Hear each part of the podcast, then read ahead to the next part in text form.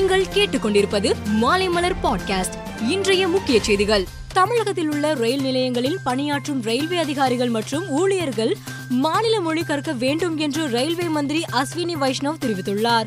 மொழி தெரியாமல் உள்ளதால் பயணிகளுக்கு சிரமம் ஏற்படுகிறது என்றும் இதனால் தமிழகத்தில் உள்ள ரயில்வே ஊழியர்கள் தமிழ் மொழியை கற்றுக்கொள்ள வேண்டும் என்றும் அவர் குறிப்பிட்டுள்ளார். ராமேஸ்வரம் ராமநாத சுவாமி கோவில் மதுரை மீனாட்சி சுந்தரேஸ்வரர் கோவில் திருவண்ணாமலை அருணாச்சலேஸ்வரர் கோவில் ஆகிய மூன்று கோவில்களில் நாள் முழுவதும் அன்னதான திட்டம் தொடங்குவது தொடர்பாக ஆலோசிக்கப்பட்டு வருவதாக இந்து சமய அறநிலையத்துறை அமைச்சர் சேகர் பாபு தெரிவித்துள்ளார்.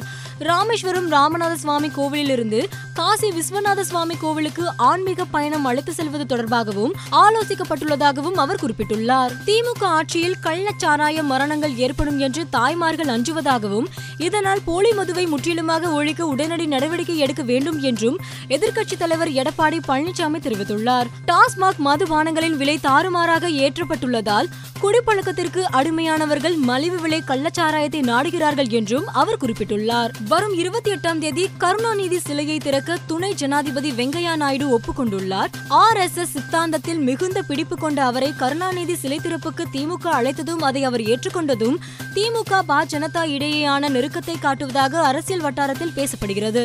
உதய்பூரில் நடந்த காங்கிரஸ் கட்சியின் சிந்தனை கூட்டம் அர்த்தமுள்ள எந்த முடிவையும் எட்டவில்லை என்றும் தற்போதைய நடைமுறையையே தொடர காங்கிரஸ் முடிவு செய்துள்ளதாகவும் தேர்தல் வியூக வல்லுநர் பிரசாந்த் கிஷோர் கருத்து தெரிவித்துள்ளார்.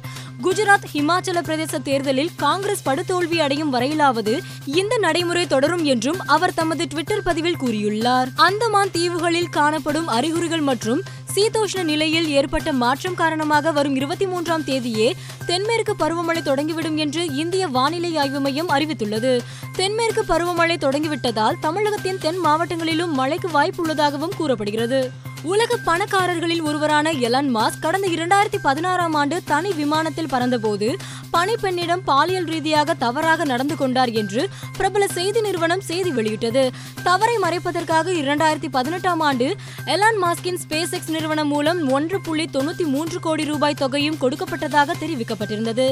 இந்த செய்தியை எலான் மாஸ்க் மறுத்துள்ளார். பாகிஸ்தான் அணு ஆயுதங்களை நவீனப்படுத்துவது மற்றும் அதிகரிக்கும் நடவடிக்கைகளில் ஈடுபட்டுள்ளதாக அமெரிக்க உளவுத்துறை அதிகாரி லெப்டினன்ட் ஜெனரல் ஸ்காட் பேரியர் தெரிவித்துள்ளார். புல்வாமா தாக்குதலுக்கு பின்னர் இந்தியா பாகிஸ்தான் உறவு மோசமாகி இருப்பதாகவும் அவர் குறிப்பிட்டுள்ளார். வங்காளதேசம் அணிக்கு எதிரான முதல் டெஸ்ட் போட்டியில் இலங்கை அணி முதல் இன்னிங்ஸில் முன்னூற்றி தொண்ணூத்தி ஏழு ரன்னில் ஆல் அவுட் ஆனது. பின்னர் விளையாடிய வங்காளதேச அணி முதல் இன்னிங்ஸில் நானூற்றி அறுபத்தி ஐந்து ரன்களுக்கு ஆல் அவுட் ஆனது. இலங்கை அணி இரண்டாவது இன்னிங்ஸில் ஆறு விக்கெட்டுக்கு இருநூற்றி அறுபது ரன்கள் எடுத்த நிலையில் முதல் டெஸ்ட் போட்டி சமனில் முடிந்தது. மேலும் செய்திகளுக்கு மாலைமலர் டாட் காமை பாருங்கள்.